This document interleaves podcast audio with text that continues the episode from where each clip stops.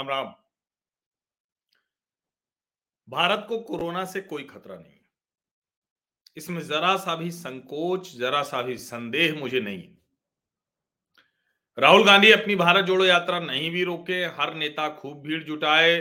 भाजपा ने जो जनाक्रोश यात्रा स्थगित कर दी है वो भी न स्थगित करे, क्योंकि भारत के लोगों का जो एक हम कहते हैं ना जो हमारा मूल भाव है उसकी वजह से हम बच जाएंगे।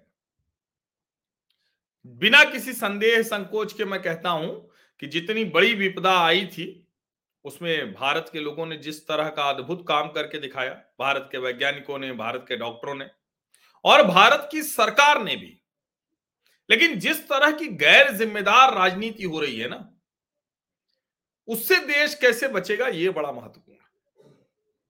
कोरोना कुछ नहीं कर पाएगा, हमारा कोरोना कुछ बिगाड़ नहीं सकता भारत का।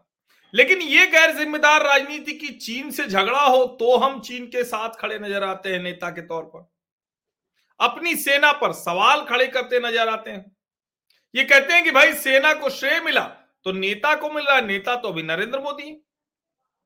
कुछ लोग कह रहे हैं कि अब श्रेय लिया जा रहा है। अरे कमाल हो गया, बांग्लादेश, उसका श्रेय किसी नेता को देश में मिलता है कि नहीं मिलता है? उस नेता का नाम क्या है? वो भारतीय जनता पार्टी की नेता रही है क्या? कृपा करके इस तरह के मूर्खतापूर्ण बयान, मूर्खतापूर्ण विमर्श खड़ा करने की कोशिश बंद कर दीजिए। कोरोना क्या बिगाड़ पाएगा हमारा, जब इतने गैर जिम्मेदार राजनेता हैं, इतनी गैर जिम्मेदार राजनीति है, तो फिर तो भारत को उसी से निपटना बड़ा मुश्किल है।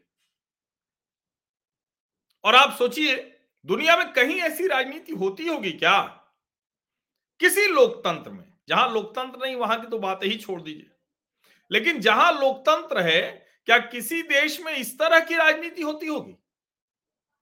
ऐसे हम महत्वपूर्ण मुद्दों पर, देश के मुद्दों पर, देश की सुरक्षा के मुद्दों पर, देश के स्वास्थ्य के मुद्दों पर ऐसे एक दूसरे के खिलाफ खड़े होते होंगे? नहीं खड़े होते। ये सिर्फ और सिर्फ भारत में गैर जिम्मेदार राजनीति है। और ये गैर जिम्मेदार राजनीति जब कांग्रेस सत्ता में थी तो न तो भारतीय जनता पार्टी न दूसरे किसी दल ने किया। खूब लड़ते थे, खूब एक दूसरे पर हमला करते थे, लेकिन राष्ट्रीय मुद्दों पर एक साथ खड़े रहते थे, नहीं करते थे एक दूसरे के ऊपर उंगली दिखाने का काम।